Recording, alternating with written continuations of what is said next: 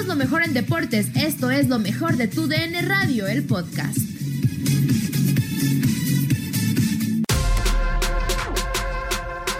En lo mejor de tu DN Radio, Pablo Ramírez recuerda el no era penal de 2014. ¿Cómo lo vi? Con mucha pasión, con mucha intensidad, porque lo estaba narrando el partido. Lo estaba narrando junto con el profe Bracamontes.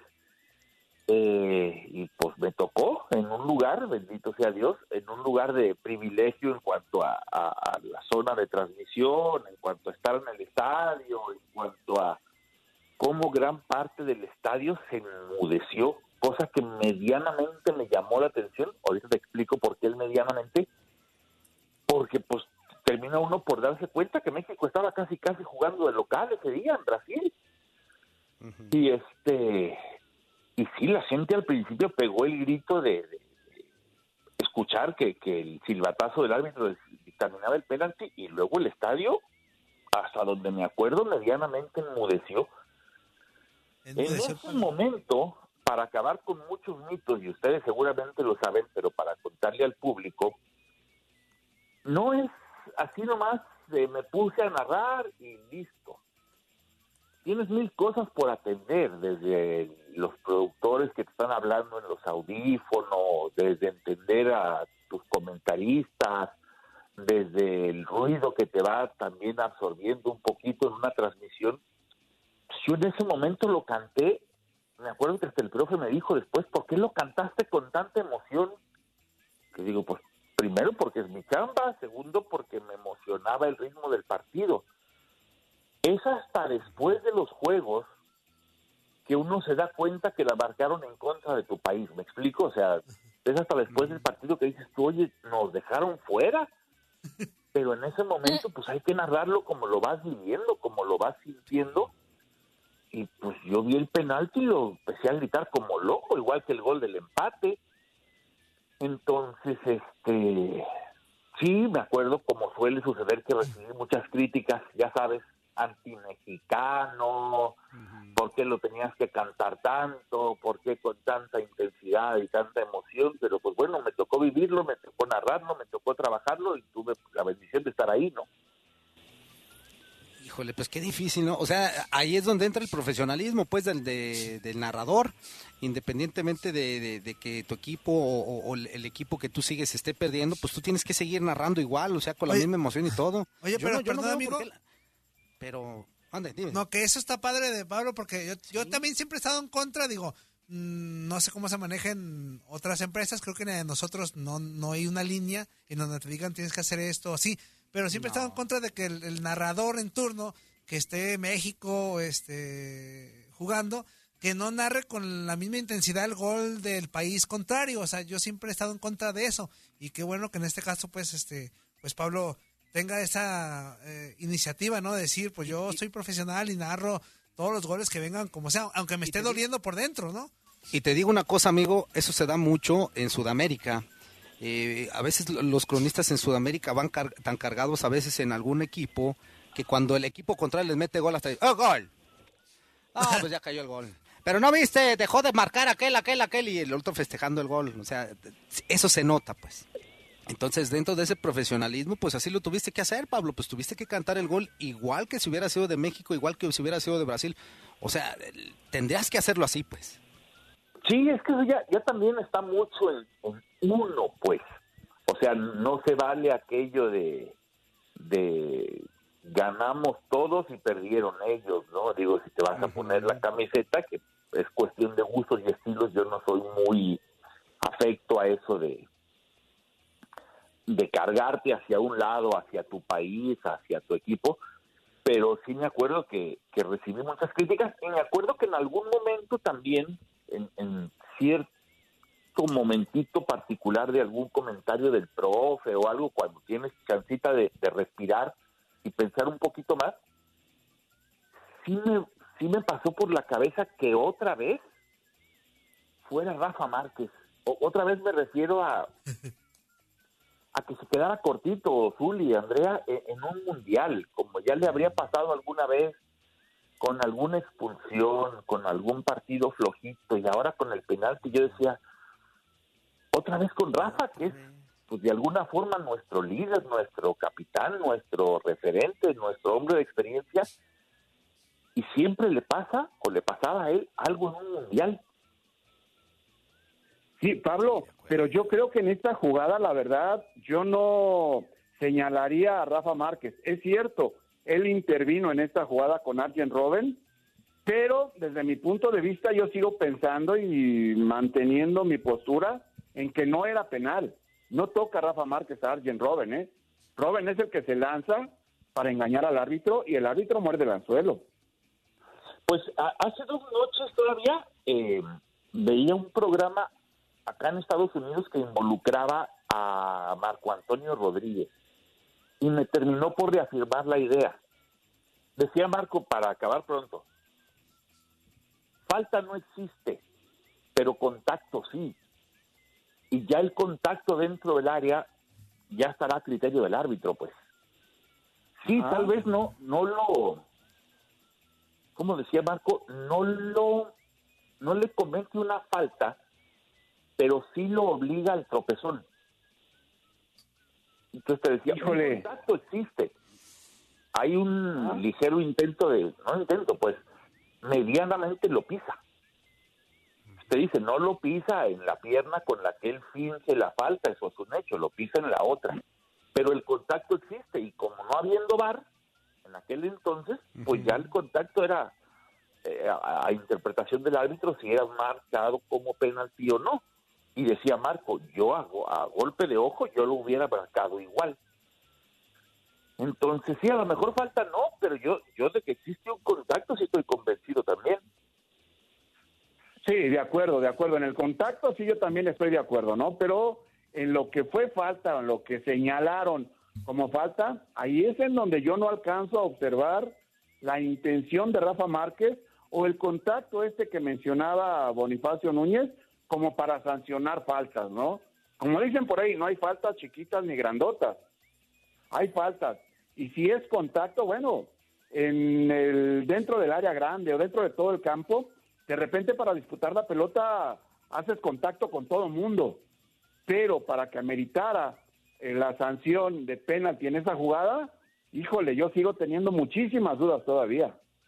Sí, pues eso es lo eso es lo bonito del fútbol, ¿no? Digo, si hasta la fecha no nos hubiéramos puesto de acuerdo. Ahora, en aquel entonces no había VAR.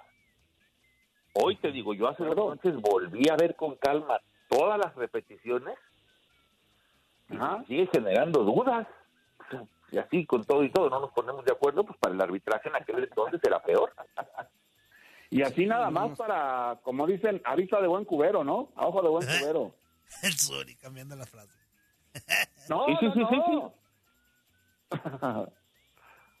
sí. sí, era golpe de vista. O sea, el árbitro en aquel entonces, pues, ¿cuál tiempo para decidir ni, ni para arriesgarse pensando en, la situación del bar.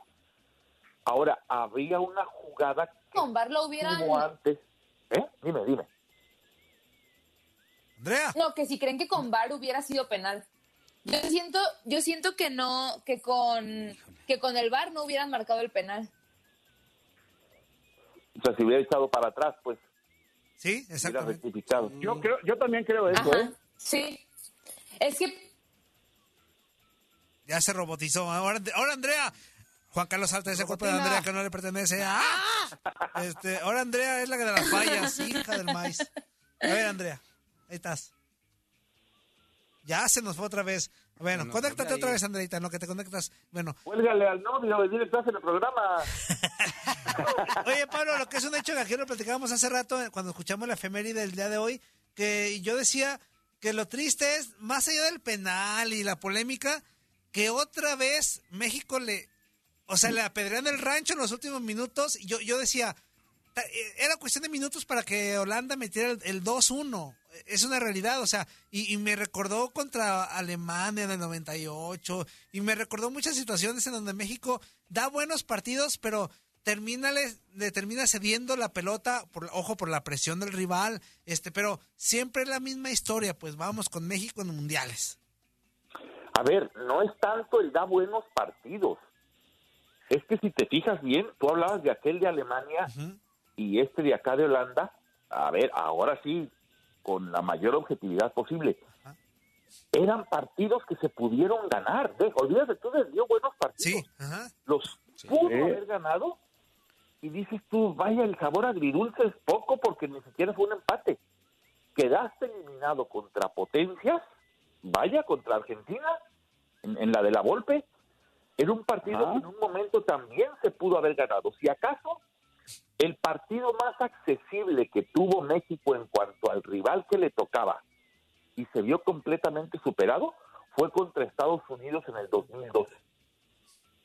Cuando Corea. que era Estados Unidos dijimos, en ese se puede ganar, ahora estamos cinco en el quinto partido y nos pasaron por encima prácticamente. En los demás, contra Alemania, contra Argentina, contra Holanda, eran partidos que se pudieron, lo sostengo, que se pudieron haber ganado y terminaste eliminado. Sí, exacto. Por errores individuales y muchas cosas. Eh, por lo que sea, pues, por porque se dice la posesión de la pelota, porque tampoco eran planes. O sea, eran Argentina, Holanda, Alemania, eran equipos que te la iban a pelear hasta lo último. Por eso bien dices, te apedrearon el rancho, pues claro, era Holanda, si no se iba a quedar de brazos cruzados. Y aparte era un equipazo todavía, a pesar de que ya tenía muchos jugadores veteranos, un equipazo y un técnico muy colmilludo. Sí, de acuerdo. Hablaríamos entonces, Pablo, de mentalidad o de estrategia, lo que le hizo falta en estos mundiales, en estos partidos claves que estamos mencionando al equipo mexicano. ¿Estrategia o mentalidad? Yo creo, Juli, que las dos cosas. O sea, porque quieras que no, cuando te empiezan a pedrear el rancho, tú lo sabrás mejor que nadie, y, sobre todo en la posición que jugabas, eh, llega un momento en que te empiezan a apretar tanto en ciertos momentos del partido que es invariable pensar, nos van a empatar. Supongo, ¿no? Te pasa por la cabeza. Y, y también habría un momento de, desde la banca en que te digan, ¿sabes qué? Apretamos, cerramos, nos echamos todos para atrás, o sea... Adelantamos líneas o no sé. Algo. Espera la de punta y para arriba. la banca. Ajá. Híjole, pues esta, esta va a ser una polémica que va a seguir siempre, ¿no? Eh, mi querido Pablo, con esto de fue o no fue penal, que si México dejó de hacer o no dejó de hacer en los mundiales, pero pues a final de cuentas nos sigue dando, después ya buen tiempo, nos sigue dando tema de plática y tema de polémica también en diferentes programas, ¿no? Muchas gracias, Pablo. Entonces, ah, espérense, yo quiero que regrese Andrea. adelante, adelante, adelante, Pablo, adelante, adelante. ¿Ya volviste, Andrea? Ya regresé, aquí estoy, Pablo. Ah, qué bueno. ¿Todo salió bien? sí, ya, ya, todo bien, ya. Ya logré regresar. ¿De qué color fue? No, no, no. En aquel momento lo único que se, que se especuló mucho es que ya previamente había una jugada sobre el mismo Robin que parecía más penal y que no se había marcado. Entonces hay quien te dice, el árbitro ya traía eso en la cabeza de, es que no marqué aquella, si puedo, pues ya les marco esta, ¿no? O sea, como, como suele suceder con el doble error del árbitro. Pues está, difícil. Ay, pues en fin. Muchas gracias, Pablo. No, el tema, o no, no, no. No, es, que, es que se queda uno pensando en la situación. ¿no? Pablo. Anda muy suspirador este inútil. Ay, ay, ay. no, no, y aparte este, se queda uno pensando pues en la situación, en, en, en toda la onda, y ay, pues te sigue dando lástima, coraje, impotencia, no sé, muchas cosas cuando se recuerda un tipo de cosas. Me sigue cayendo gordo Robin de todas maneras, puede ser buen jugador, pero me cae gordo. Ah, pero no está, es, es la historia de los México en los mundiales más bueno, recientes. Bueno, bueno, una cosa es que la historia sea, este... A ver, Toño, a ver, yo ya te Toño, dije, Toño, no te vayas a los extremos, Antonio. No, no, Zuli, discúlpame, ¿cuáles extremos? Pues sí, a, ver, ¿Qué le pasa siempre a México? Ya te lo dijo, a ver, es que ya te lo dijo Pablo, te recapituló mundial por mundial, en el 2006, en el 98, en el 2014. Es más, decir una cosa, contra, contra el mismo Alemania en el 2018, ¿cómo terminamos, Uli? Agarrado, metidos todos en la portería. Sí. Por favor, dile algo, Antonio, para que cambie de chip. A nosotros no nos entiende. ¿Qué pasó, Andrea? No. Ahí ya sabe Pablo. Ahí está no, Pablo. es digo que Pablo ya se. Pues, sí, Sí, no, estoy, estoy queriendo adivinar que ese no, Andrea, pero parece que estuvo bueno.